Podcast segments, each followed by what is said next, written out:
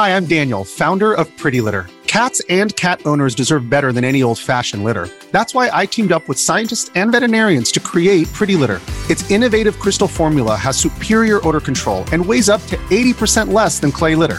Pretty Litter even monitors health by changing colors to help detect early signs of potential illness. It's the world's smartest kitty litter. Go to prettylitter.com and use code SPOTIFY for 20% off your first order and a free cat toy. Terms and conditions apply. See site for details. Hey everyone, welcome to the 111th edition of DF Direct Weekly. This is, as usual, our weekly show about the latest gaming and technology news, which is fortunate because we've got so much of it to talk about this week. And I'm happy to report that looking over the news topics here on the docket, we shall not be discussing the crisis state of PC gaming.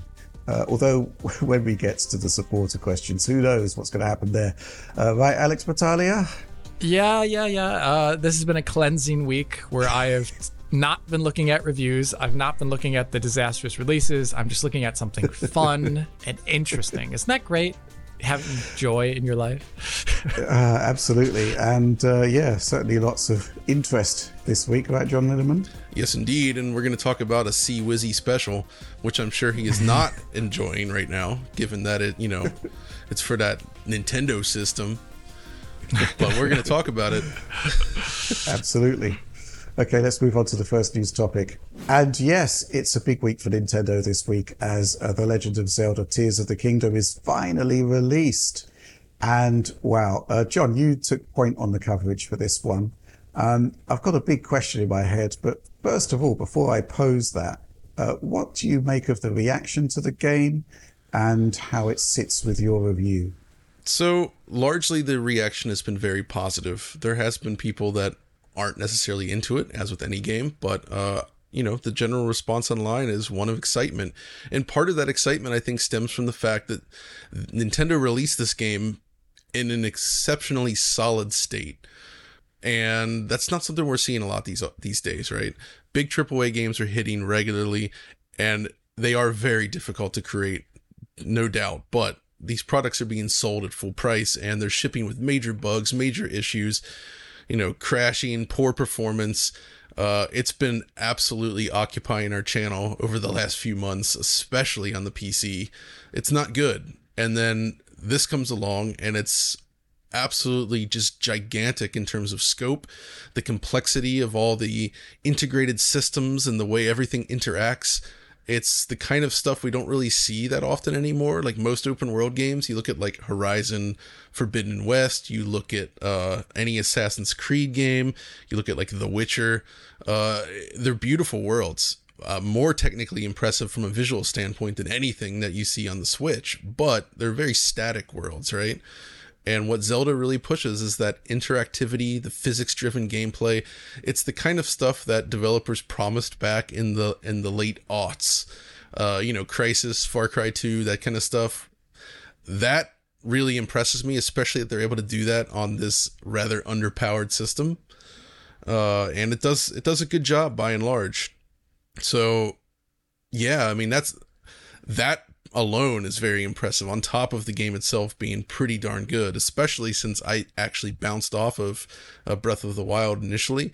I felt it was a little bit overly aimless at points. There wasn't enough in terms of narrative beats. Uh, the guardians weren't that interesting.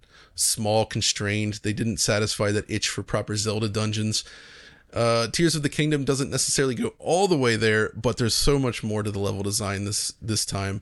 Uh, the even the paths leading up to those sections are fascinating. There's the whole underground world, the above ground world. It's basically like a hamburger of Zelda goodness. Hyrule is this is this juicy, uh, not well done, but but I would say me- medium medium rare. rare kind of burger in the middle, and then you have the bun with the sesame seeds on top, which is the the Sky Islands, and then of course you have the slightly singed uh, bottom bun, but still crunchy and delicious. So it, it's it's a wholesome meal, is what I'm trying to say. I love right. this. Okay, well, in, that being the case, was the uh, day one patch like the fries or the relish? Because let's yes. be honest here, there were a lot of concerns about performance of the game based on the preview uh, footage that went out. And uh, you showed some of that in your video. It was pretty shocking. And you Yep. were saying that the game actually looked pretty uh, unstable when you got it. So it was kind of like a sort of last minute parachuted in performance upgrade, which I suspect might be linked to that curious DRS system. Yeah, so this is a tricky one because I received access to the game while I was still visiting the US, and I didn't get a chance to spend much time with this pre patch version on the TV yet. I did a little bit when I got back, but then the patch hit. And the thing that really caught my attention there was right away, like right at the beginning of the game, you run out to the Sky Islands, you, you're turning the camera around, and it's just dropping to 20 frames per second everywhere, right? Even when nothing's happening, it was just dips all over the place and I immediately got that sinking feeling that oh man, this is this might actually be too much for the Switch to handle, too big for the Switch. Uh, it felt that way, I- right? I was waiting for that. and it was consistent with the preview footage, which was equally poor, right? Uh, but then magically this patch arrives, and I've learned not to put a lot of stock in these performance patches because usually when you do that, you walk away disappointed. Especially when they Always, explicitly say we've improved performance, and then you load it up and it's like, oh, it's actually slower. you know, Jedi Survivor. it's, it's like the boy who cried wolf. That It Every is. time a Oh new patch comes along, there are performance upgrades, and there aren't, and sometimes there are even performance Right. regressions. That happened with And The Witcher when 3. One, when one comes along, you don't believe it. Exactly, exactly. and that's the case here because, you know, it I don't believe there were any patch notes specifically. Nintendo doesn't do that. They don't want to pe- people to peek behind the curtain, right? Uh but they they did it. It it fixed so many issues. It's not perfect. It still slows down when there's, you know, lots of physics interactions with the quote unquote ultra hand feature as they call it, which sounds uh a little spicy. It sounds silly. I, I, I like that, but um, just exploring the world is now perfectly stable, and that's a huge improvement over that pre-release build. And in fact, that's something that's prompted us to track down a physical copy of the game, so we can play it on a Switch without the patch, and hopefully then benchmark that. Right. Uh, that would be great because I want to I want to try to actually put some numbers to this and see just how much of an improvement we're really talking about here. and also then double check if the DRS system is maybe the main thing that's making this work better. Right. Launch, so right? DRS was always in the game, I would imagine, and it was in Breath of the Wild. Uh, but the way it works here was interesting in that, like I said in the video, in many cases you'll see it when the camera is in motion. The resolution is at a lower point, usually around 720p. Sometimes it's like slightly above 720p. The pixel counts are kind of weird on this game, as you saw, Alex. Yeah. But uh, then as soon as the camera stops moving, it jumps right back up to or basically 900p. Uh, and then on top of that, you seem to have FSR 1.0, which is the spatial upscaler. So you're not actually getting extra, like real extra pixel data, right? But it Yeah, does just- have the contrast adaptive sharpening. I've already seen people commenting like, "Wow, this looks too sharp on my screen," and it's kind of noisy. And yeah, that's that's, FSR kinda one with, FSR1. with uh, contrast adaptive sharpening. That's just what you get. Uh, so, but yeah, I mean, what, Interesting. what else do you guys? What do you guys think of this based on what you've seen thus far? I know that you've not played it, but you've seen the coverage.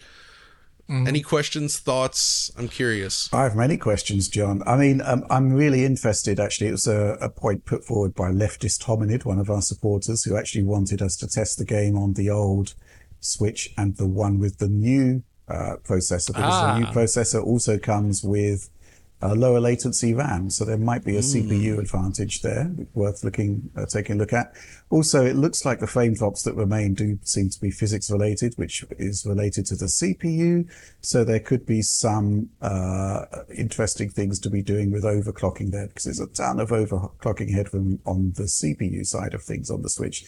So maybe we'll take a look at that as long as uh, uh, you know the Force Ghost of Yeah. of, of, of uh, Miyamoto isn't going to stop us or, or ban the video They, or whatever. they may try. Uh, Whatever. um, but I got to ask the question. Maybe it's a question to put to you, Alex. Sure. Um, because, well, I'm going to go back to the whole too big for Switch uh, fiasco forward slash debacle. uh, where we were looking at that footage, it looked too uh, clear. The, Yeah. We were talking at the time, the volumetrics looked better than what you'd imagine the Switch could do. Where do you stand now, having seen uh, at least footage of the game versus that presentation? Well, um, I think the most enlightening part, even beyond looking at that trailer, was actually John uh, putting it right next to the original game. Which, uh, don't take me wrong here. I'm not trying to be mean, but it's interesting to see how little technical evolution there is um, from essentially what is a Wii U title. Uh, so, like, usually, like if we look at I don't know, Call of Duty Ghosts versus Call of Duty Infinite Warfare, something like that, where we saw a really big uh, technical underpinnings and visual change in a in a in a series of games over time. Uh, here we're seeing mostly the same visuals and a very similar performance level, uh, which is kind of interesting. Uh, so it might it might actually just imply that the the Switch was already kind of tapped out in a really smart way for the original game, and here it's tapped out uh, as well too in some similar, very very similar way. So I thought that was interesting, and it does tie into uh, what we said about the original. Like there's that original Breath of the Wild trailer, which also has like a way denser overworld and like grass density that's like way higher than the you know the launch game.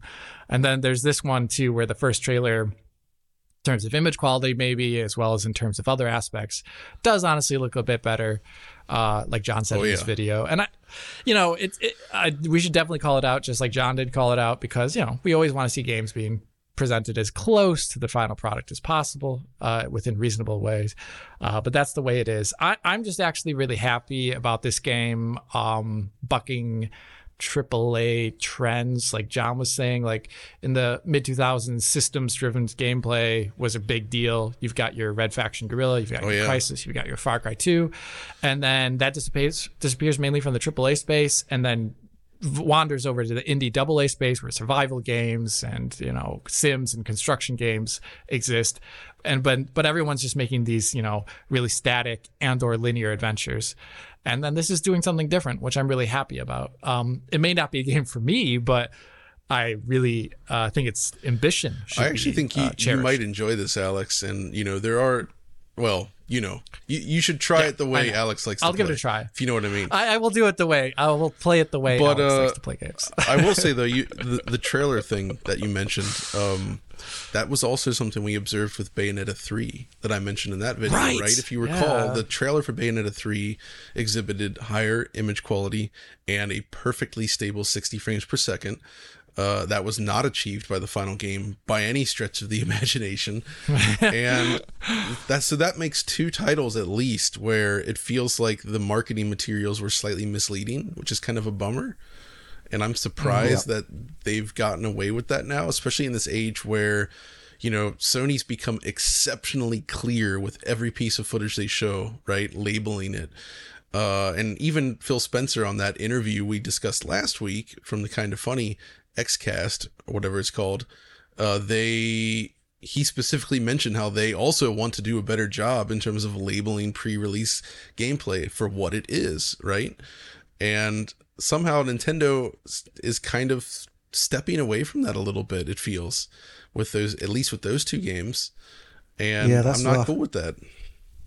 Absolutely not. I'm curious about how wanting to do better becomes part of the equation. Just do better. Just put the labels up. Yeah, What's the, true, true. Just what's do the, it. What's the problem? um, I've actually got a supporter question for you here, John. Uh, good morning, Digital Foundry. This question is for John. Uh, this one's from DVS Lib, by the way. John, I enjoyed your review of Tears of the Kingdom. Towards the beginning of your video, you noted how it's a direct sequel to Breath of the Wild in a similar manner to how Majora's Mask was a direct sequel to Ocarina of Time. But I think it's worth pointing out Majora's Mask came out approximately one year after Ocarina of Time. The development for Tears of the Kingdom has taken approximately as long as the game it was built on slash around. Without spoiling for us things for us, what have you seen, John? I like this, John, in Tears of the Kingdom that has made you go, ah, I see why this took six years to develop. Maybe it's the sheer number of classic classic dungeons. Maybe it's just the fact it runs on Switch at all. Keep up the great work, Digital Foundry. Thank you. I think uh, it's not quite sort of uh, appreciating that modern games are orders of magnitude more complex than the older ones, right? Precisely, yeah. I mean, modern game development simply does take that much more time.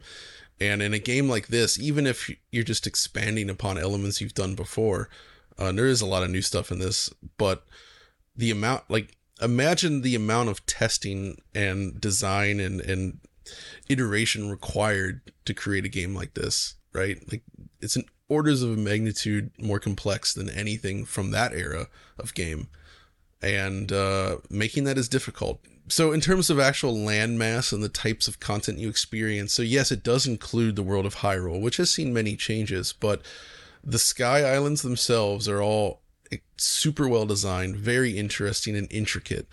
Uh, but there's also that underground section, which maps out to the entirety of Hyrule as well. So they've essentially created two additional full maps to go along with Hyrule that you all can seamlessly move between, uh, which is pretty darn ambitious, I would say. And that probably factors into a lot of it, on top of just all the new abilities and design elements. And some of those abilities I didn't talk too much about in the video, but like one of them that you get right away at the start of the game, it allows you to essentially look at the ceiling and like leap through the the ground and he actually does this like nice animation of like phasing through the scenery and that allows you to like move vertically in ways that is just wild. And it feels like it would be so easy to break the game doing stuff like this. It almost feels like you're playing with a cheat code somehow. It's like the yeah. no clip power up but it has a nice animation associated with it. And i'm actually kind of surprised and impressed that they made that one of the core functions to the game. Uh, it feels like a game that dares the player to break it. And I'm sure some people will find a way to do so, but boy, it's uh, just that type of design is ambitious and difficult to make. So I can see why it took this long to create as a result.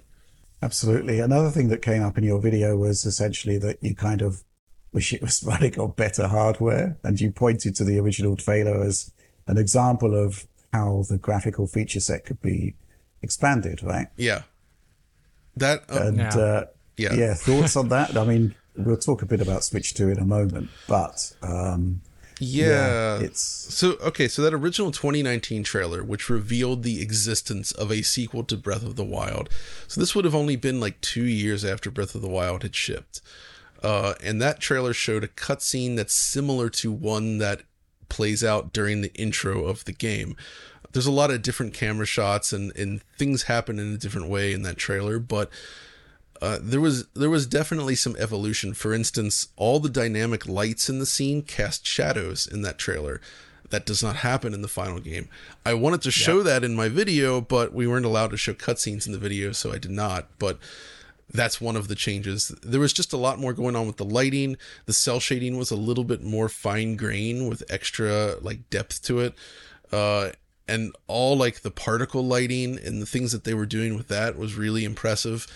And the final game, not only does it not match that, but that same scene is just rendered out as a low bitrate video in the final game. Totally b- bizarre. Which I was initially concerned. Thankfully, videos are actually very rare in the game, it turns out. It's just a few key sequences. And as I suggested in the video, I'd imagine it has to do with the rapid movement between different parts of the world, right? Like, well, they'll cut from mm-hmm. like inside this cavern to like some other village, then to showing a castle. And, you know, that stuff developers usually rely on video because jumping around the world that rapidly just isn't possible in a cutscene without huge pauses between each cut. But still, they could have used higher quality video. Like, come on, that's it looks bad next to the real time graphics. So, but still, one thing I actually want to discuss around this, and it's a sentiment I often see when Switch games are covered, and that you often see, like, say, oh, so you're telling me this game runs at 30 frames per second and drops to 720p, and yet it's getting these high scores, but then you have, like, this uh, next gen game running at 30 frames per second, like Redfall, and that gets fives, and people are like, what's going on there? And there's actually a lot of nuance to that topic that I think is interesting. First, I mean, obviously people are judging the games themselves on a different different level, right? It's not just about the graphics in that case, and they shouldn't misattribute scores to that. But I do think there is a genuine misunderstanding or inability to consider the differences in hardware platforms and what makes something impressive on one hardware versus another, right? This is one of the things that I love about doing the DF retro stuff. It's like you'll you'll encounter a game on like a Sega Saturn or like a GameCube and they're doing stuff where that seems impossible for that machine and it's absolutely mind-blowing to me. But if you were to display that it was those exact same graphics on like an Xbox Series X or a PS5, like it would be nothing. Like it would it would look It would terrible. be It would be a nothing. joke. Like Yeah. like why would you look at that? Like it's nothing, right? Because that's lacking the complete context of what makes that impressive to begin with. And the hardware platform needs to be considered when judging the technical merits of a game. You can't look at something on the Switch and apply the same logic as like a Series X or a PS5 because the hardware is so vastly different, right? Like mm-hmm. you the capabilities of the hardware must be considered. And so yes, the Switch is judged differently than those machines because it's judged based on what its capabilities are. What what Tears of the Kingdom achieves on Switch hardware specifically is extremely impressive the game would still be very impressive on those other platforms. But if it were running at this frame rate at that resolution, I think on those platforms. that yeah. would be a serious issue because that's not even coming close to taking advantage of what those hardwares can do. Like that's not what you expect from them. Like when you when you're playing on on hardware of that level, right? It's the same reason why expectations for high end PC stuff tend to be a little different. Yeah. you expect more out of a 4090 than an Xbox One S, right? And yeah, that's it's it's why when I get a, a PC game review and I say these textures look way worse than you should get on an eight gigabyte GPU, that's why I say that. You know, I understand from doing this work what utilization of hardware should yield. to a certain Exactly. So and Yeah. I also really like there's there's this hyperbole that it's it's very common in social media. It's been common on forums where somebody will look at a game and be like, "That looks like a PS2 game," or "That looks like a Game Boy game," and they're referring to like like something like Tears of the Kingdom. I've seen people actually say this looks like a Game Boy game, and you're just like. I mean, it just shows a complete ignorance on the topic and understanding the difference in hardware and the way that those hardware, the different hardware functions. And it's insulting to the Game Boy and the Switch at the same time. And it just, it, it paints them in a bad light. Uh, it's, it's really just bizarre. And I, I don't understand why people put these arguments forward. If they really believe that, or if they even remember what those things look like.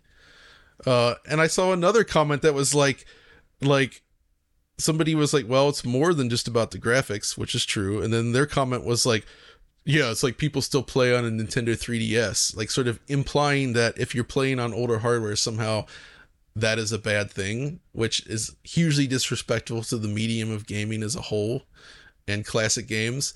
So I only bring that up because I, I just I see this happen every time a Switch game gets covered, and I really wonder what's going around in their head. And it also makes me question whether they even actually enjoy games, whether they care about the medium, whether they even play them. Like those are the comments of somebody that knows nothing about games.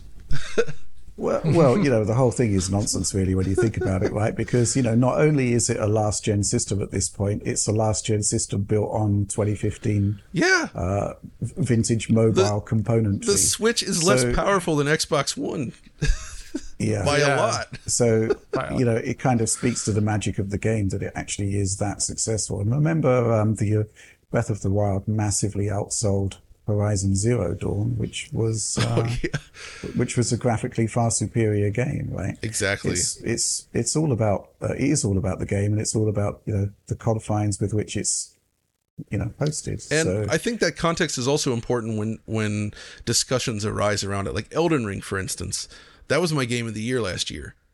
But given the platforms it was running on, I'm not afraid to say it was a technical mess. It ran badly. It does not run well, and there's serious problems with it. But the game itself is so well made that you can st- still get over it. And the only reason you complain about it is because you would like a better experience.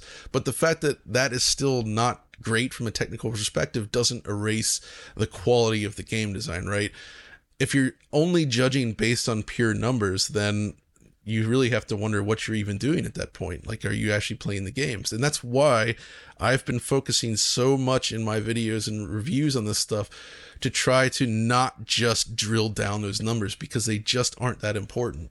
I think like they're interesting, but the quality of the game is not defined by its resolution or the frame rate.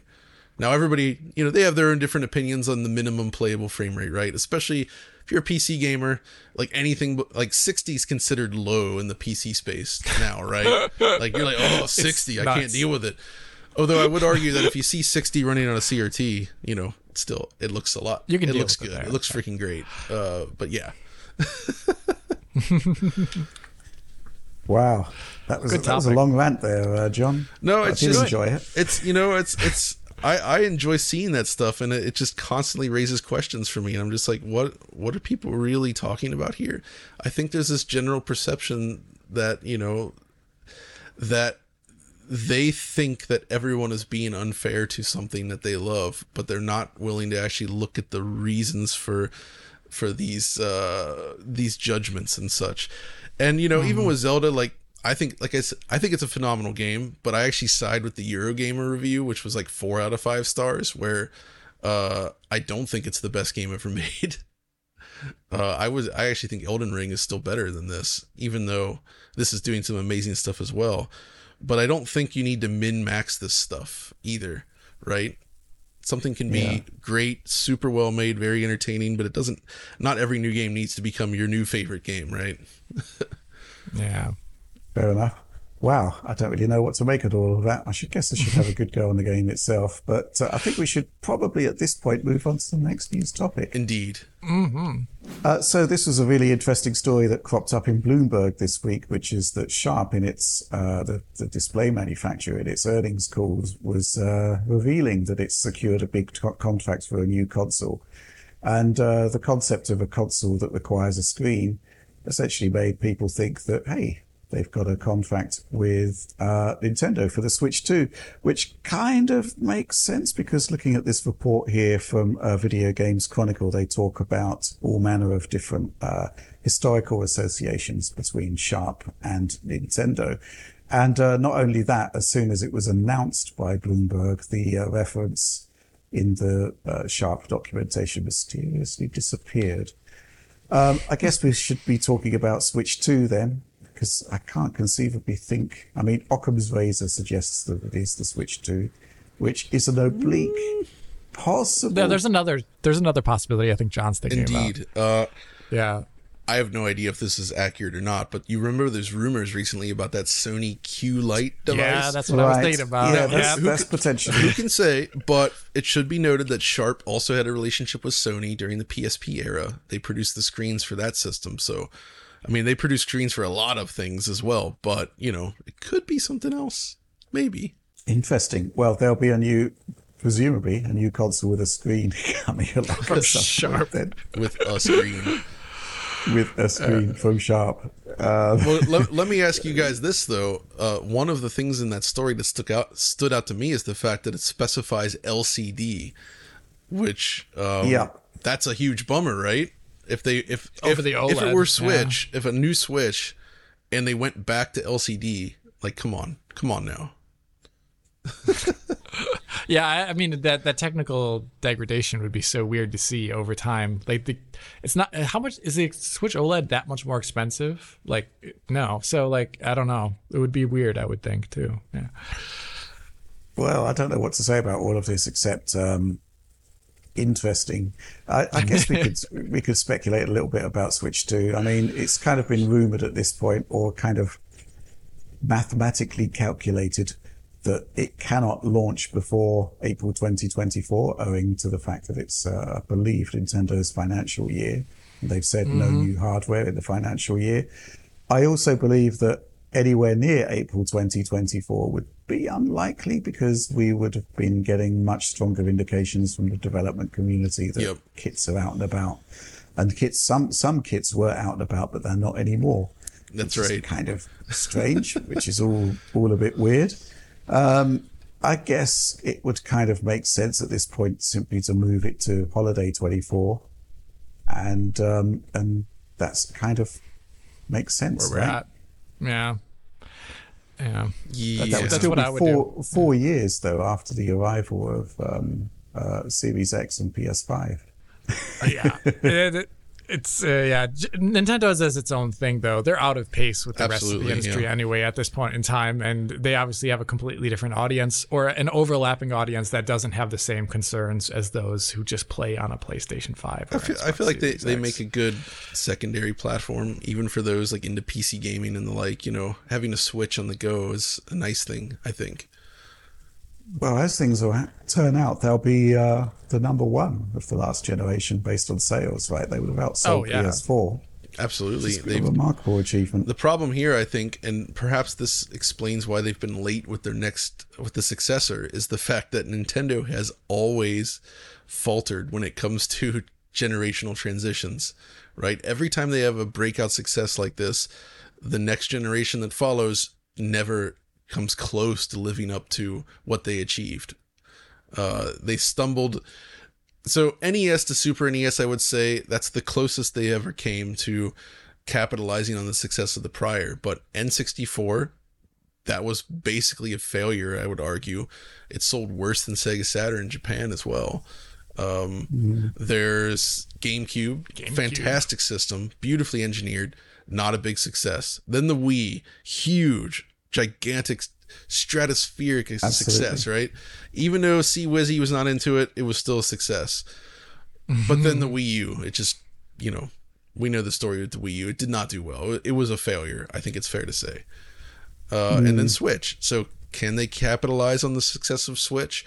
I think one of the things they need to get right, no matter what, and if they drop the ball here, it's it is absolutely I feel going to hurt their their chances of success. Is they need backwards compatibility.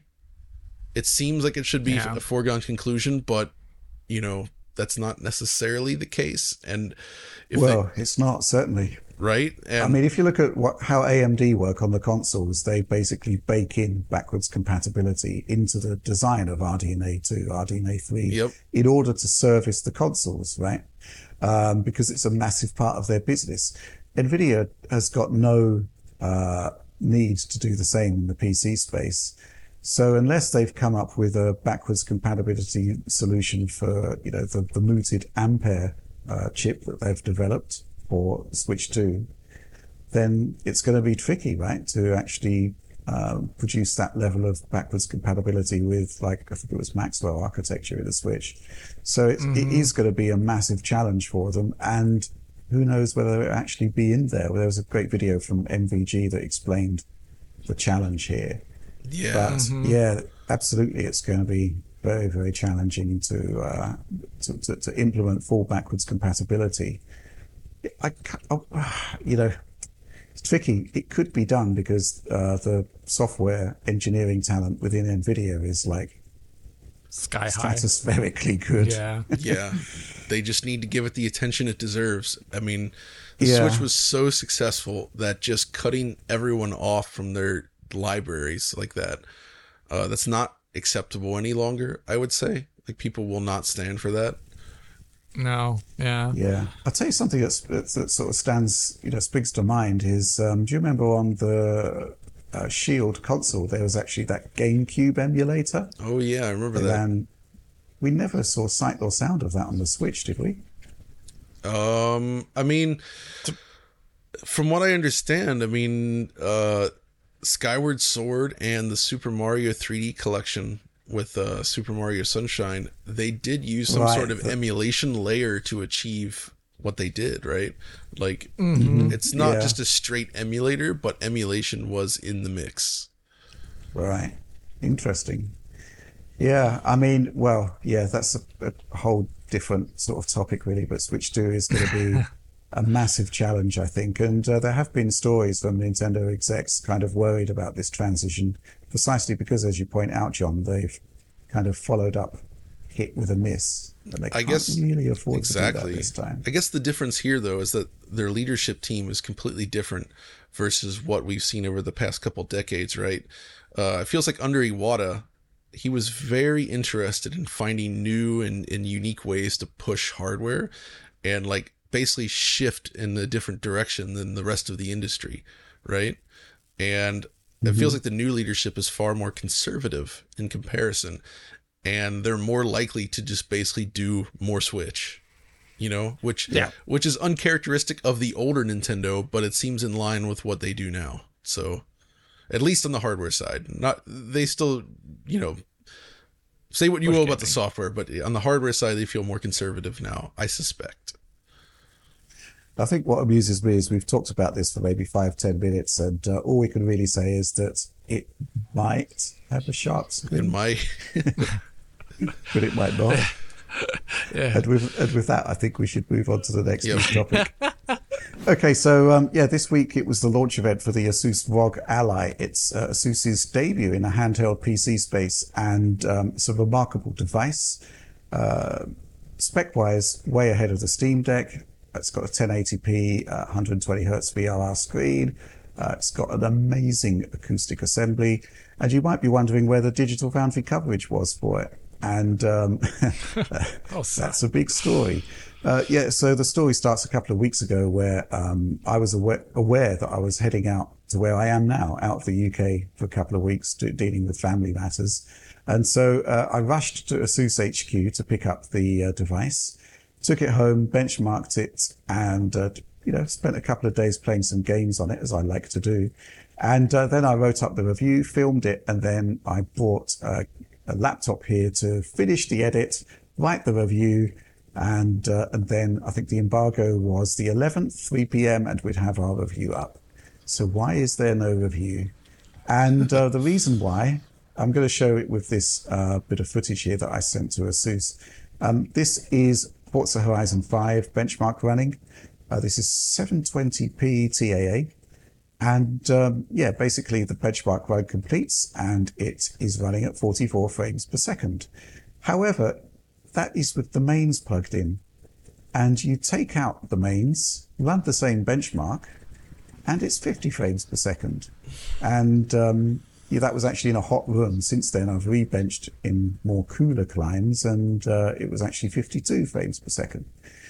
So I couldn't really run the review, right? Because all of my performance mode benchmarks, it is only one mode that seems to be affected here, the performance 15 watt mode, but it's the most crucial mode because it's the one that actually offers decent battery life.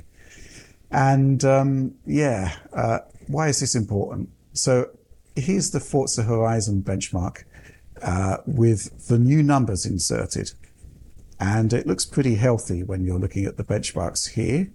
Yeah, so basically on the 15 watt versus 15 watt shootout versus the Steam Deck here, um, well, the Ally is 30% faster with this new benchmark.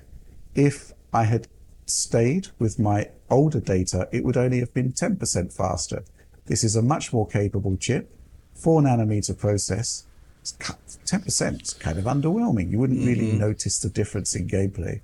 However, 30%, you know, it's the difference between 40 frames per second and 52 frames per second.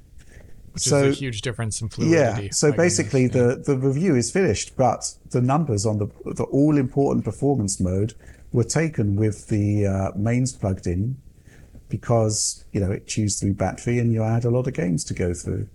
And there are two different performance profiles in the performance mode, and it just does not make sense.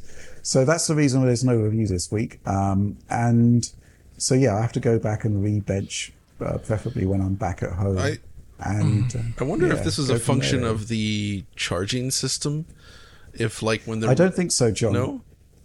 No, because there's also a plugged-in turbo mode. So Oh. turbo mode on the device, if you are not plugged in, it runs at 25 watts, and um, yeah, it chews through the battery. Just the SoC is is going through 25 watts, and uh, the actual total system draw is uh, like 44, which means less than, that, less than an hour of battery life. However, plug it in, turbo mode ra- ratchets it up to 30 watts. And although there isn't really that much of an increase in performance, it shows that when you are plugged in, you should be getting more performance, if anything, not less. Yeah, exactly.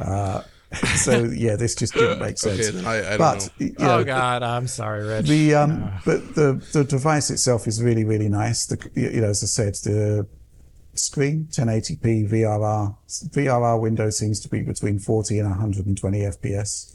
and uh, it's it's really good to have that right. Uh, but make sure you have a frame rate limit. Maybe it's set to 50 or even 40, uh, because you really want to eke out as much battery life from this thing as possible. Uh, the acoustics are incredible. The deck is quite loud, right? But this is in 15 watt mode. It's closer to a Switch than a Steam Deck, which is That's wild. quite a remar- that is a remarkable achievement. Even in the 25 watt turbo mode unplugged, it's still pretty quiet. And um, yeah, really interesting stuff. But um, I can't really tell you about the performance differentials versus the Steam Deck, except to say, based on my initial retests, it's looking quite promising. But there does seem to be some work to be done on the BIOS because you know you shouldn't be losing performance by running from the mains. That's kind of nuts. And maybe it has been fixed. Maybe my unit just wasn't been you know wasn't updated or whatever. Um, but yeah, it's a, a really nice device, and um, I should hopefully have the full review done soon because. Funny thing is, of course, most of the review is absolutely fine. it's just the performance mode metrics at 15 watts that are that are off beam. But basically, Windows is still a problem. Yeah, Battery life ask is about that.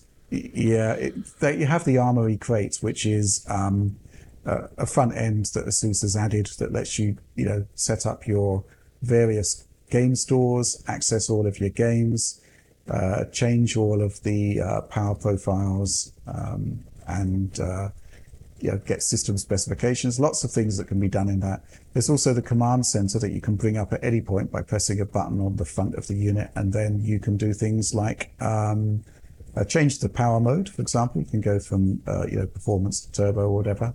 Uh, you can bring on really interesting uh, statistics on screen, real-time power consumption, frame rate, clock speeds, that kind of thing. Uh, lots going on with this device. It does have a frame rate limiter, which on my device just didn't do anything. I had to use RivaTuner or in-game settings to, to set a frame rate limit.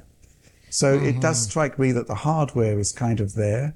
The software still needs some work, perhaps some BIOS optimizations to be made. Um, but, you know, it is a viable competitor to the Steam Deck and it runs on Windows for good or for ill. Is it uh Um, I not knowing how everything about the driver situation or anything is is it not possible to install like Steam OS on this thing and get a Steam Deck like experience? Well, you can Current- certainly install Linux on it, and there are sort of uh, offshoots of SteamOS that share a lot with SteamOS, right, Alex? I think that's the case. Yeah, that is the case. But you would you wouldn't have any of the Uh this you wouldn't have like the OSD Right, and all- all, the things that Steam Deck right, has right. on the right hand side. all that which is- custom stuff, right? That makes it work. Yeah, and also you know the thing that makes the Steam Deck so great is just the boot sequence Yeah. uh, and the sleep mode. That I don't think those things are shared because that is all Right, stuff right, written by Valve right. specifically for the Steam Deck hardware. I think that Yeah. I'm I'm a little su- I know they want to sell that Steam Deck hardware, but I feel like they should be working with these manufacturers to get them on board with that because then it Yeah. also pushes Linux and Steam, right? Yeah. Hundred percent, hundred percent. I'm totally for that, and I, I would, uh, uh, you know, especially because these things, like, I actually like the th- all the things that Rich has said about the ROG Ally. Um, Wait, can, can I get your best ROG, Rich? You know, ROG. That was an angry Rog. that was a, that was an angry ROG. Um, yeah, Rog Like- ally. Like if you're playing God of War on here, I feel like you need to like you know say it right.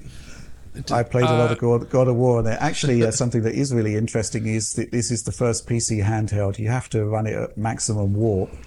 Um, actually, no. Maximum The the, the, the, uh, the 25 watt turbo mode, God of War's 1080p original settings, is faster than the PS4, that's sick. uh, which is kind of nuts for a handheld device Yeah. with quite limited bandwidth overall.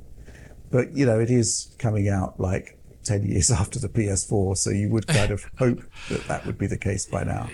Yeah, Well- it's, it, it's interesting. I, I I'm almost wondering if someone could take this SoC further with better with better better memory situation. Actually, Yeah, more memory bandwidth. Be- memory bandwidth and power have always been the major considerations of the APUs, right? And um, that said, on the power side of things, the turbo, the full turbo, the 30 watt turbo plugged in, doesn't seem to offer appreciable gains. It varies on a title by title basis over the 25 watt turbo. So 25 watt does seem to be the sweet spot. Um, but with these revised results from the 15 watts, we do seem to be getting more performance, uh, you know, at lower power draws, which is what I'd expect from a four nanometer part. So yeah, it's a really interesting device. I really wish I could have had the review out. Um, it did save us one issue, which is that we, you know, it would have gone out on the same day as the uh, Zelda review, Ah, right. yeah. which, which from a YouTube algorithm uh, content pacing perspective isn't great. I know. So y- that was y- kind of I know. I hate that kind of stuff because I mean, fundamentally, there's just still two very different audiences, right? You'd think so, yeah. But Yeah. But, you know, that's where we're at with the ROG Ally. And um, I really like the device. I I think, well, you know, if at 15 watts, it has it has approximately the same battery life as Steam Deck, right? But you are getting more performance. You are having this uh, much better quality IPS VRR screen. yeah, Uh, it is quieter. Um, but, you know, Windows it's Windows. what can I say? It's Windows, and even with the launcher on there, there's there were so many scenarios where I I was just happy I had a USB C hub connected with a keyboard and mouse because it just seemed to get things done a You lot ju- quicker. It's like fiddling about. That's Yeah. That's the big thing, right? Like if you have to plug in a keyboard and a mouse, it kind of feels like it's failed a little bit. It's not really a handheld anymore yet. It's all down to Windows, and maybe there's something Microsoft can do about that because at the uh, launch, that. launch event they were talking about how this is great for um, Game Pass and stuff like that because well, it actually works because it's Windows. I mean, they have talked about wanting to improve the portable experience, and but that I mean that's what they do a lot, right? So yeah, we want to improve this, but then whether it happens or not, we have to wait and see. But Yeah, how about that Windows Store? it it right? Feels like you said, it feels like something that would benefit them greatly if they can say, hey, you can easily play Game Pass stuff on one of these devices. Like that is huge for them, right? Like it would be a perfect device for that. Yeah, I mean, you just installed the Game Pass client, right? Which, you know, everybody, well, certainly everybody here hates with a vengeance. Right. But if they could find a better way to deliver that stuff for dedicated handhelds, that would be optimal. Yeah. Uh, but that's all I've really got to say about the ROG Ally at the moment. I think it's a really interesting device. Looks great. And uh, yeah, the, the Z1 Extreme Silicon, you, you're not getting 50% more performance at the same 15 watts as Steam Deck. That's kind of, I guess, theoretical maximum. And I suspect the same is true for, you know, 30 watts turbo being twice as fast as Steam Deck. It's, I think more like 50 to 70% based on, t- on various titles. It's quite difficult to do like for like tests with Steam Deck because they're, they're using very different drivers. Right, and right. it's often the case that the uh, the the Radeon driver for Steam OS is more efficient than the AMD one on Windows, which kind of offsets the performance improvements. yeah. so- Yeah. Yeah, I hope people- hopefully the review will be out soon. I hope people look at this kind of situation though and and really understand the state of these mobile PCs and like this type of mobile hardware, right? Like Yeah. these are expensive devices where these companies could pour whatever they want into making them and we're still only just getting to PS4 level performance, right? So anyone expecting like miracles from a new Switch, I feel like they're going to be disappointed. Like it it doesn't seem Yeah. feasible to get like anywhere near like even like Xbox Series S power in a portable Yeah. device, right? Like I think we're not there yet. Absolutely, I th- people need to be very, very sort of um, wary about these claims being made for the, the next generation Switch because battery life will be a priority for Yep. Nintendo. Pa- power constraints will be much, much more onerous than they are with this thing. I mean, you know, again with the Asus ROG Ally. In its 15 watt performance mode, I've seen it draw up to 28 watts, which is kind of like what Steam Deck does, but it's fully pushed. The turbo 25 watt mode, holy crap, it's I've uh, there's a certain section in a Plague Tale Requiem where it was drawing 48 watts, So Jesus, that's that's insane. So, Uh, which that, is you know so I want to know, Rich, did you test like how fast can you drain that battery? um, yeah um, on the God of War benchmark 720p original settings. There's a section in the review where I I just took an existing capture from my benchmark, and the benchmark is like six minutes long, and for five minutes of that benchmark. I chewed through 10% of the battery, which meant that you've got a battery life of 50, of 50 minutes. But if you, like- know, this is the very turbo mode. But what if you max out resolution, you uncap the frame rate, you crank up settings all the way, you like push it super hard. Like it feels like you could get down to like I mean, under 30 minutes, right? I don't think it would go that far. Um, but, you know, all I'll say is Plague Tale, 48 watts, 40 watt hour battery, you know, do do the math. Yeah, that's true. they Say, or do the, do the math, as you Americans say. But yeah, Nintendo is not going to release a system that allows users to do No. that, right?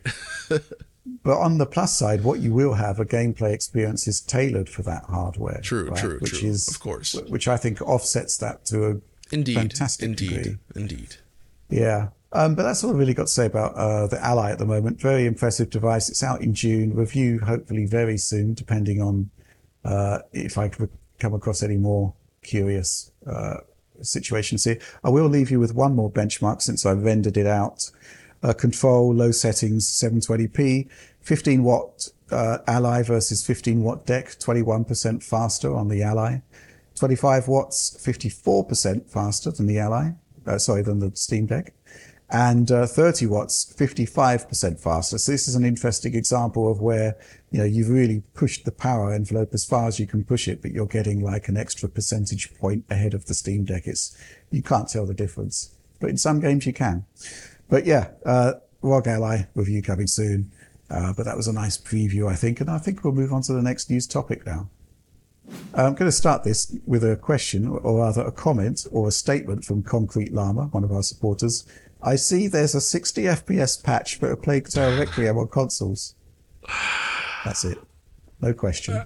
And he's no right. question. There is. Indeed. There is. Very Uh, astute. who wants to talk? who wants to talk about this one, Alex? Yeah, I can talk about this because uh, back in, gosh, when was this? November? This must have been November, right? Was it December? I don't recall. I, I covered this game on PC as well as um, looked at the improvements from a patch on the Xbox Series X and PlayStation 5 version of that game from coverage that uh, Tom did originally covering those versions. And here, back then, it was controversial because Plague Tale was one of a number of games at that time launching at 30 FPS. And the question was, and we posted it in an article written uh, by Rich there about, is this the return of 30 FPS? Is it inevitable? Too big for And the answer is, PS5. Too big for PS5. That's for certain. Uh, and, and the idea is, of course, yes, 30 FPS is inevitable because developers will want to take advantage of the new hardware in a way that necessitates, you know, a certain frame time per frame uh, to get a playable experience. So that's like the, the obvious bit. But the question back then was, is it justified? Gotham Knights, we collectively came to the idea that no, it was not justified because the game was kind of a mess. Um, but uh, for Plague Tale, it seemed much more reasonable based upon everything we saw on PC in terms of CPU utilization, GPU, how it was scaling, all these things. That it all seemed really reasonable, and that's what my coverage was kind of about. Now they bring out a 60 FPS patch, and the question is, are they magicians? Are they magicians? Or is the PlayStation 5 and Xbox Series X that much more powerful? And, and this interesting story that I think Tom will be covering specifically. But if we do look at the PC version, which also got an update, there are some already some clues in there about how they might have achieved 60 FPS on consoles when I said in that back, you know, in that review, like, oh, they could reduce the resolution and you could probably get 60 FPS uh, to like 1080p, for example, but the CPU could still be the, the limiting factor. Well, that PC update has a number of settings to control the, um, the, I think the update rate of crowds, the uh, the update rate of rats, as well as the amount of rats that can show up on screen at any one given moment. And you know, there's a normal and a low setting for each of those. And you know, I think Tom's had some, you know, minor, some minor uh, interaction already with this patch, and he's already found out that at least the update rate of the rats is different in the 60 FPS mode. So they're probably yeah, so they're running at like half rate, uh, essentially, which is a typical way to save CPU cycles, and it's used for tons of games, all, uh, you know, all over the place. Um, so I think it's really interesting because it shows, you know, just like how how this optimization strategies aren't just always we get things running faster via unseen magic. Sometimes it actually does require uh, corners to be cut. So that's uh, that's kind of cool, actually. Well, it's an interesting question that Tom came up with on the Slack channel yesterday because he saw, you know, the volume of rats running at the half rate refresh. Is it really 60 frames per second if a major component on screen is running at 30? That's an interesting question, right? Because, um, well, it is running at 60 because it's refreshing yes, re-rendering every 60 frames, but the movement of the rats is 30 and it can dominate the, the view, right? So there could be, a, I mean, not that I wish to spoil Tom's coverage, but it, it could look a bit disconcerting, right? Yeah, I mean, I've always been uh, not a fan of half refresh rate anything in terms of animations in a game. Uh, it's like it's always bothers me. Like today, I can't play the second, you know, um, uh, Dark Forces game really due to the camera mismatching issues oh. that always really bothered me.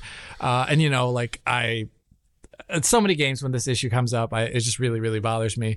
Uh, but for you know, for power constrained devices, to get at least responsive controls, I think it is a reasonable thing as long as there's an option for the person to change that. And in the case of a Plague Tale, you do have options. You have a 30 FPS mode, you have a 40 FPS mode, as well as a 60 FPS mode. So there, I think it's a really reasonable thing for them to to add in for sure. Yeah, I'm glad it's gone in uh, simply for the developer's sanity because. oh yeah. what I was finding online, whenever the official uh, account from the Asobo stu- Studios or Plague Tale uh, gave any news at all about the game being updated, I think it received um, Steam Deck verification, for example. Uh, all of the replies were just 60 FPS on console when. and uh, yeah, and uh, yeah, it, it actually happened, which I think is I think it's fantastic that they've actually responded to the uh, uh, to, to the to the user base in that regard. But you know, I think people need to be aware that there are going to be plenty of scenarios going forward where you're not going to get 30, uh, 60 frames per second, and 40 may well be your lot. I think it's a bit disappointing actually that you know the people still don't quite get what 40 FPS means and how good it is. yeah, yeah, Yeah, exactly. Yeah. That's a that's a weird yeah. one. I actually think this game is looks fine at 30 or 40 to be honest. Like and it's not yeah. one of those games. It's not a fast-paced action game by any stretch of the imagination. And I say that having played it on my PC with frame gen on, so which effectively, yeah. you know, 120 FPS uh, but still, like it, it looks good even at lower frame rates. I think. Please don't crucify Absolutely. me. no, we're so going to crucify you. So we are going to take a look at that Plague Tale patch, and we will run some uh, content on it. Hopefully next week. I have to see yeah. what happens there. Um, but in the meantime, let's move on to our final news topic.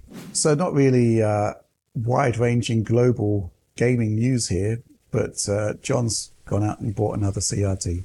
Take it away, John. I didn't mention. Yes, the the addiction continues. Uh, this I've been thinking, gee, I'm surrounded by all these professional monitors from Sony, and they look great. But what if I had a consumer television as well, just to get a different flavor? Because they all use different types of tubes. Uh, pro monitors tend to use very high TV line counts, so they're basically very high resolution monitors, right? But you know, an older low TV line count monitor can still look pretty awesome on these games and I wanted to experience that with a larger picture size. So I went and picked up a Bang & Olufsen BeoVision 1 set and it's a really it is a consumer set but it it was very expensive at the time of release. But it's a it's a surprisingly nice looking display even now I would say. So first of all it's mounted on this uh, it's an aluminum base with a motor installed. So when you fire up this thing, it actually rotates to the position that you set uh, based on your preferred position. So I have it like right here. And when I sit down in the chair and power it up, the whole thing just goes rotates to face the chair, basically, which is oh wow superfluous in some ways, but also I giggle every time it happens. It's fantastic. Uh, but then it's a it's a consumer set with dual RGB SCART inputs. It has uh, a Philips, an LG Philips tube in it.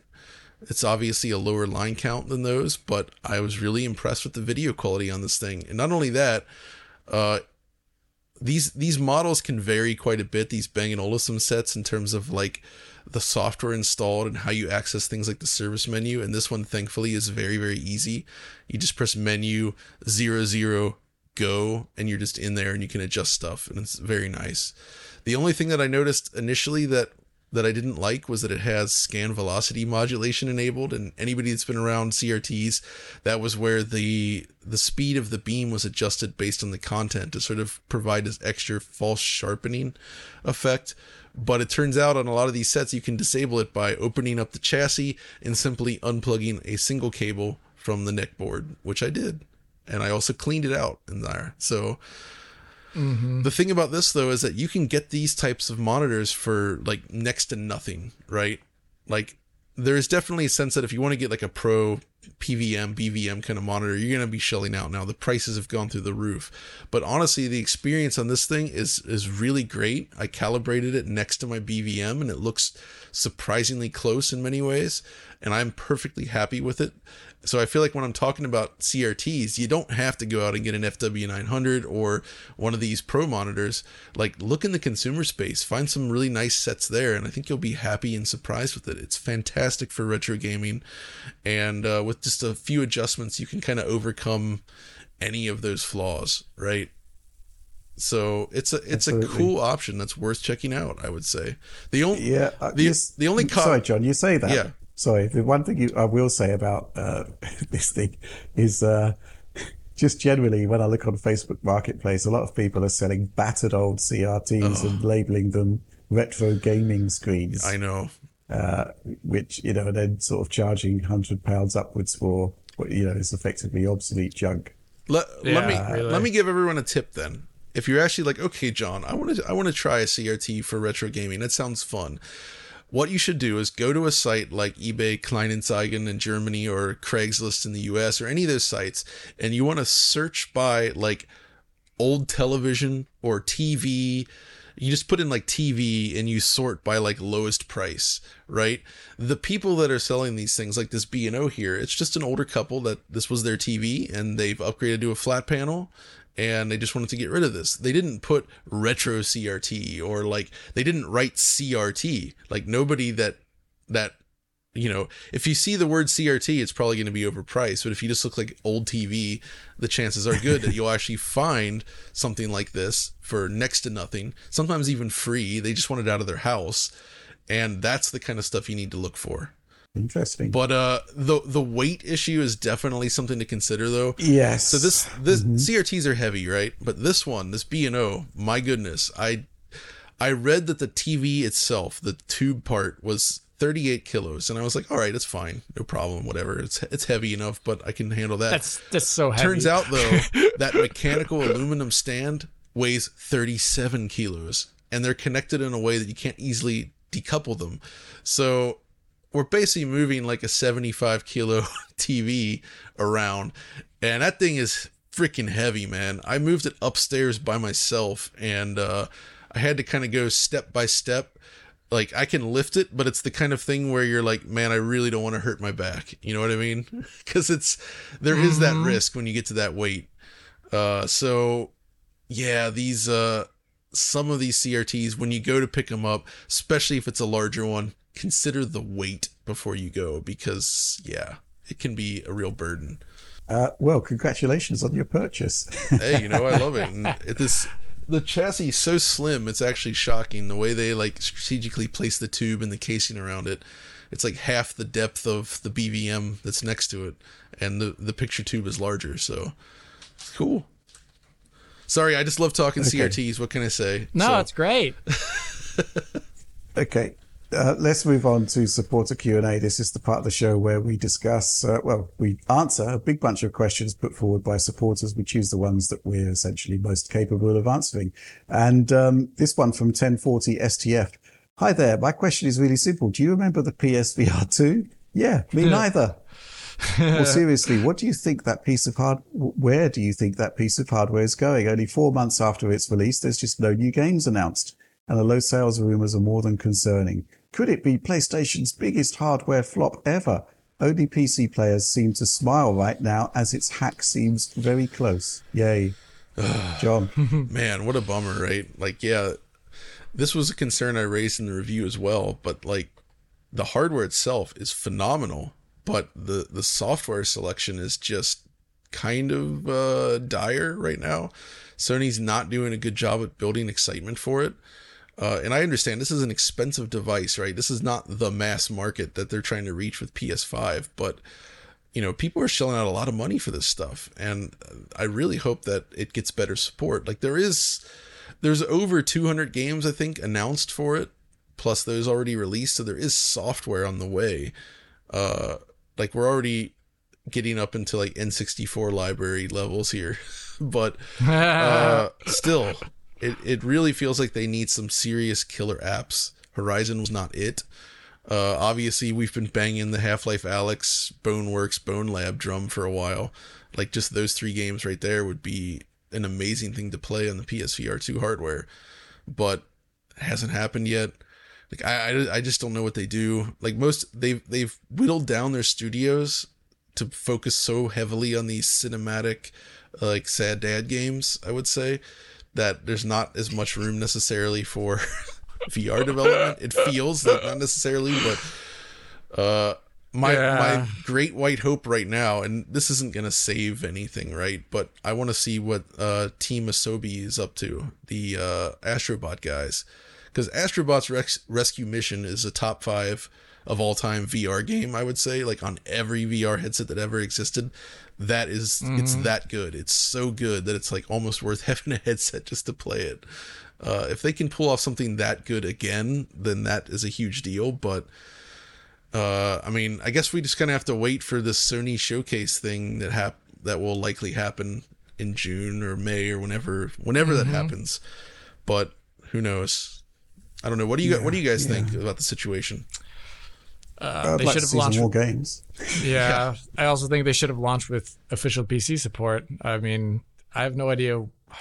Like, I So don't know, Alex, whatever. I actually Well- think the PC support is a little bit trickier than I initially let on, and I think it could be solved with an adapter. But just U- USB-C transferring video and and data and all that stuff.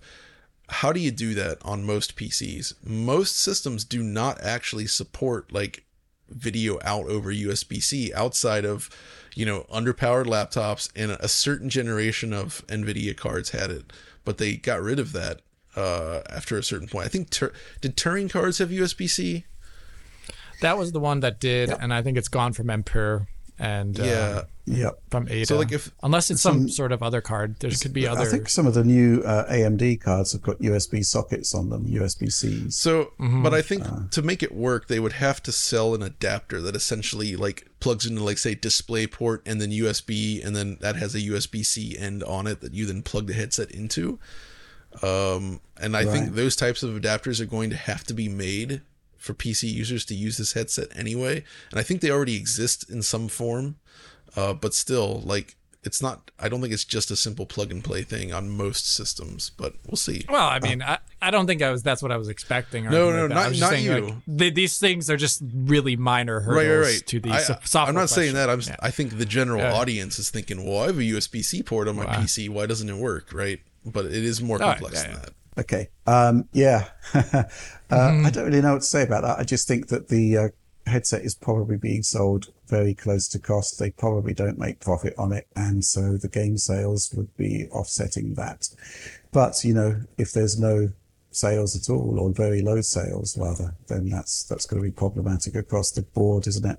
It is a bit depressing because we've had nothing fantastic to say about PlayStation VR 2, even though there were some fantastic games in the launch period, simply because nothing really has turned up. It's a bit disappointing. Uh, let's move on to the next question. This one from Hatfic.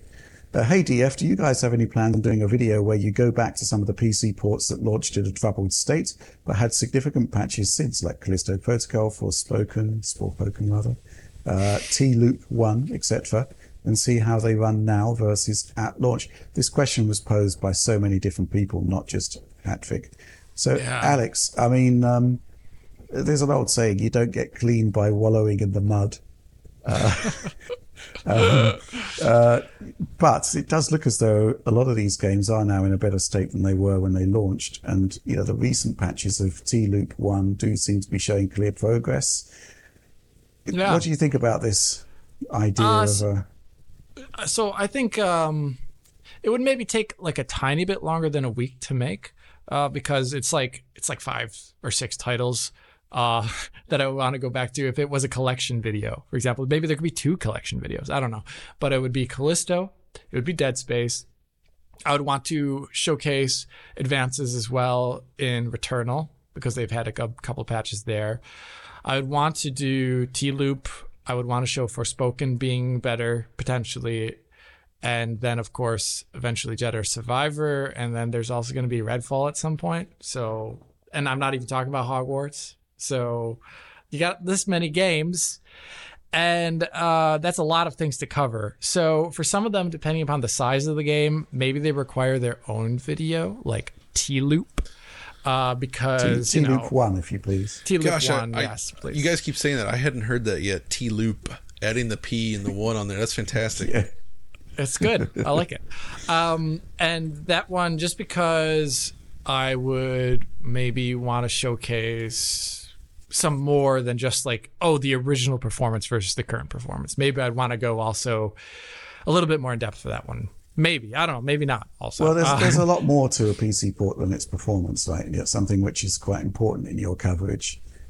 yeah, like the settings being useful, uh, the settings working, um, the scalability of the title. Like for T Loop, there were so many issues. T- T-Loop like 1. T Loop One, T Loop One, there were so many issues. It was on the CPU, it was on the GPU, it was in the settings, uh, it was in the textures. Like that's that's a lot to cover in a collective like video. So for some of these, maybe there'll be a collective video, and then another one would be an offset video that's just itself, and it's like 10 to 12 minutes explaining the differences between launch as well as maybe giving you a sense of what the optimized experience should be now. Uh, but ah, the one thing is, every single one of these games, uh, well, not every single one, but at least three of them Redfall, Jedi Survivor, and T Loop 1, maybe Forspoken, I'm not sure, because they have that um, expansion pack coming out really soon. Uh, those ones are still in their patching cycle. So Yep. uh, I'm going to cover the game, and then a week or two later, they're going to change it again. Uh, Well, not maybe not within a week. I mean, we, we had a, a section on uh, T Loop One a couple of weeks ago on the direct. Oh, yeah, we had right. we had to cut out because literally They the day we patch. filmed, they launched another patch, so our data was out of date. Yeah, so this is why covering these things is a little hard so close to their launch period, unfortunately. So it could it could be in the next couple of weeks. This could happen when there's a dry spell of releases, but it could also happen more midsummer time when the the patches slow down. So Okay. let's let's keep our eyes out. Yeah. Fair enough. Let's move on to the next question. This one from Jonas Tagizade, Tagan86 in brackets. Uh, why does DLSS3 slash FrameGen produce a much smoother experience in games with lots of stutter slash high CPU load? I'm currently playing Star Wars Jedi Survivor using the FrameGen mod, and I'm just amazed at how smooth the game looks compared to FrameGen off, especially in scenes where there is lots of frame rate drops slash frame rate spikes. Is it the lower CPU load due to my FPS hitting the cap that is producing the smoother experience or anything else? Or am I just fooling myself that it looks much better with frame gen on? Uh, the reason I put this question in is because you had quite a, a reasonable experience, John, with Redfall with frame gen, right? Yeah, I did. It was uh it- no Yeah, I did. It, it made it Yeah. it made it very my first impression was actually very positive of that port. Uh of course running high end hardware, but you know, it it still had the traversal stutters, but that was the same as Xbox. But other than that, it was very fluid and smooth and it looked and felt great, I thought. Uh, but then when you turn off frame gen and start to see what it's doing otherwise, you're like, oh, hmm. But I, I don't. I'm I'm surprised to hear that entirely because frame gen I still find doesn't necessarily mitigate like heavy stuttering or like super inconsistent frame times. So I'm not really sure what he's seeing there. What do you think? So maybe maybe it is the case, like as he says, because he's hitting the frame rate cap. Yeah, The actual Yeah. the actual frame rate of, of the native frame rate is lower than it would be running fully unlocked. Therefore, the stuttering has less to drop. If you see what I mean. right, right. Less- Yeah, so, like- the spikes would be less pronounced. yeah, the real variation. So let's say Jonas here is at 120 or 144, and the real CPU frame rate is about half, and uh, the the CPU frame rate is about half. So you have less variation then between the highs and the lows, which is something we need to talk. I think this VRR video that I have in my head is a really good thing to make, but there's less variation between the highs and the lows, so you don't experientially see it as easily. That's why 30 FPS caps help. at, times, or 40 FPS caps too. Same thing. It's experiential, but also there is the experience, and it doesn't apply to every single game completely, but depending upon how the frames are queued up and being worked on while the current frame is rendering, you could actually have an effect on the CPU related performance by unlocking the frame rate. You could have worse frame times because the CPU is currently overloaded and it's starting production work on the next frame and it has less resources to do it. So there is actually the potential for worse frame times in a fully unlocked experiences than versus a 60 FPS locked one. Yeah, I think I- may, I think sorry Alex, I think maybe what's happening here is that he's hitting the frame rate cap, therefore the native uh, frame rate is actually lower. Whereas if he was running something like, you know, a Ryzen 3600, the CPU Oh, yeah. would be running fully uh, tapped out. He wouldn't be hitting his refresh rate cap, and the stuttering would actually be more pronounced. The, the garbage Yes. in, garbage out scenario I talked about. Yeah. So, uh, yeah. I- I agree with I agree with all that. Um, I agree with that 100%. I mean, I'm pretty sure Jonas. I can't forget you've you've posted here before tagging about what your CPU is, and I just forget off the top of my head. but like, um, so like I do think having a really high end CPU and then hitting your refresh rate with DLSS 3 is a very satisfying smoothness experience. It could be potentially a good deal smoother than a native 120 going up for the V V sync there. So yeah, it all makes sense, but it's really CPU dependent. Sure. Yeah, this is really interesting from my perspective as well as we move on to the 4060s that are coming, which will be paired with less capable C- uh, CPUs. So I'm kind Yeah. of curious to see whether those mainstream CPUs, 12400F, 13400F, 7600, whether they'll be able to actually Well, work pretty well with DLSS 3 at that level of hardware. This is the funny part is that if it's an Unreal Engine 4 game, maybe it will because it's barely using six threads anyways. So, um, you know, maybe, Rich, maybe. Maybe. Okay, uh, let's move on to the final question. This one from Gatti.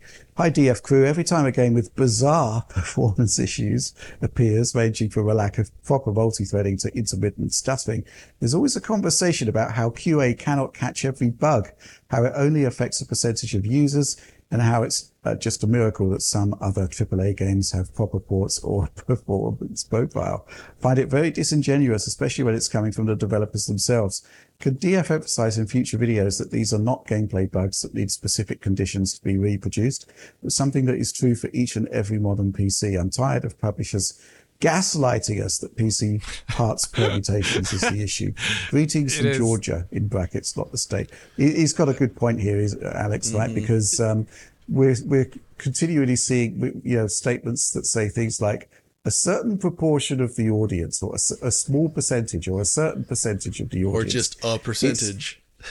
yeah, Yeah, a, a percentage, yeah, which could be ninety nine point nine nine, or indeed one hundred, uh, having issues with the game, and um, it it is gaslighting, isn't it? Because you know all processors will be affected by stuff like stutter, um, shader compilation stutter, traversal stutter. It's just a case of whether you notice it or not. Yeah. So I, yeah, I'm going to just say Oliver can bleep this. Yeah, it's complete bullshit to, to say that a certain percentage of users are affected by something that can only affect every user. It's it's the permutations issue exists. I don't want to say that it doesn't, and it does technically affect the the, the reason why this is occurring. Permutations of PCs exist, so we get the necessity to precompile PSOs, right? If there was only one PC, like a Mac or whatever, maybe, Yeah. uh, then you wouldn't have this necessity true anyways. PC. But that, but yeah, the one true PC, you you like get it out of a rock, I guess, or something like that. But um, in this case, it's it's not true, and I I actually have. If you, I don't know what time I started doing this, but in a number of videos, I started using the phrase, and this affects every PC out there, and I try and say that um to head off comments in the in the YouTube comments or in the Twitter comments that are like my PC is fine. Well, that person just doesn't notice it. So um, I, I actually do put this wording in my videos, but it is not the headline, and it is not. Um, you know, I, I don't know how often I can just reiterate the exact same thing to just get it through thick skulls or I don't know to the ignorant or to uh, corporations who are just ignoring the issues. I, I'm still very disappointed that Dead Space has not been looked at. It get, basically got like one or two patches, and then they just left it out, like you know, like to die. Oh, it runs fine on my Um, P. yeah, it runs fine on your PC. yeah, sure. But like I, I- th- this is where I feel like yes, and I feel like it's really bad that it is trumpeted uh, by developers themselves uh, in some areas. I mean, it's not everyone is. There's obviously a lot of people. This is a diverse topic. We can't just um, right. uh, overgeneralize these things about who's saying what. But it is disappointing to see. I did see it obviously on Twitter after the fact, like when Jedi Survivor launched and Redfall launched, and it's like this back to back and T Loop one. Uh, there's this like back to back. Just awfulness, stream of awfulness, and then there's the questions coming up: Is it even possible to make a good PC port? And the the answer is 100% yes. And it's not even super ambitious always of an undertaking. Um, so I think it's just like, yeah, there's, I, I also really, really dislike this.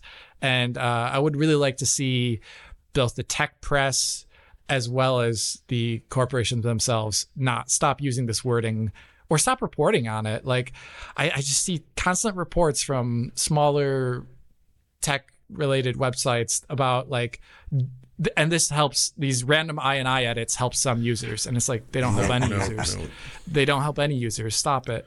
Um so like yeah like i don't know. I don't know what to say about this. This is one issue where i wish that there was more foundational knowledge on the subject from a lot of parts. Every time, man, a PC port comes out these days, you can expect like maybe four to five days after you get that that tweet with the logo of the game and a big block of text. Say, Yeah.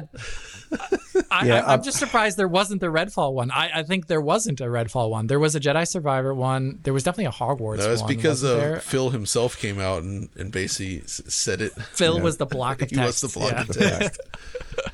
Dude, though, Wow. Jedi Survivor, though, did you see that thing, Alex, with that random like sequence breaking error? Yes, that was pretty Like I've never seen anything like that in a recent game where they actually pop up a direct error in the game UI, no less, and like you've bypassed certain elements, and if you continue, you may encounter issues. And it's like, do you want to load back to a previous save, or do you want to keep going? And I just I wonder how it ever got to the point where they were like, "Yep, we can't fix this. Let's just let's put an in-world Yeah. message in there." Th- that that one's interesting. It means like uh, like in um, Zelda that you were talking about that they put in as in movement technology of some sort, movement tech that allows people to sequence break in a way that they thought like we don't have time to fix for launch in some way. It's it'll break the rest of the game. So that is really weird. So I mean, I feel like at that point they'd either they'd almost be better like putting up an invisible wall to prevent that jump from happening, or just like crashing the Right. game. Even just like, oh no, it crashed, right? You know, I I, I don't know. It's it's so bizarre. yeah, the seams of the world coming apart through a UI message is I don't know if that's great design or anything. I, I don't know. I hard to comment on that one. Wow. Well, look, I think you know, just from my perspective, the way forward is well, first of all, try and avoid mm-hmm. these foundational issues that are cropping up in PC ports because it is essentially similar things that we're seeing each and every time, right? And they should come, they should come up in QA. You know, shader compilation step, for example. Um, you know, it should be mandatory, whether it's done in the background, whether it's done uh, you know, for the user to wait right at the beginning. Uh, we've got to stop with this concept of uh, blaming the user's hardware because the whole point of the PC is that it's, you know, an infinite combination of components. Yes, there will be some components that are not up to it hardware wise. That's why you've got recommended specs. But, you know, um, it's just kind of interesting that in terms of what the user can do, it comes down to buying essentially the fastest CPU you can buy, the fastest memory you can buy, and then you can s- mitigate to a certain extent stuttering issues. I mean, this is why, you know, the, the X3D chips from AMD seem to work pretty well. Uh, I say pretty well, relatively well with Jedi Survivor, but there were still stutters up to like 50, 80 milliseconds, which is just like nuts. So, Yeah. um, yeah, it's it's not pretty, but you know we're going to continue to highlight the issue as it occurs. Um, but hopefully, Alex, we can do it in a way that doesn't break you mentally. yeah. Well, I think I did discover like a new way to make a video that doesn't break me mentally, where I just say the game is unoptimizable, which is a very Yeah. real thing. And I just say, I skip the optimized settings. I say it's unoptimizable and I describe the issues. And I Well- think that saves my head. It saves my head. Yeah. Absolutely. You can't do optimized settings for a game that's going to have like, you know, 100, 200 millisecond stutters. Nope. Because it doesn't really matter how good the graphics look at that point, Yeah. does it? No, it's it's such, such a boring conversation at that point. Absolutely. Uh, but that is the final question and therefore the end of the show. So please do like, subscribe, share if you enjoyed the content. Ring the bell for those notionally instant notifications. Say notionally because now my phone doesn't produce any notifications at all, uh, which is interesting. Uh, and yeah, DF supporter program. Uh, join us, join our amazing community. Get involved with DF Direct Weekly every week. Uh, uh, early access, amazing DF retro opportunities, bonus materials, all pretty awesome. But that's all from us for this week. Thanks for watching.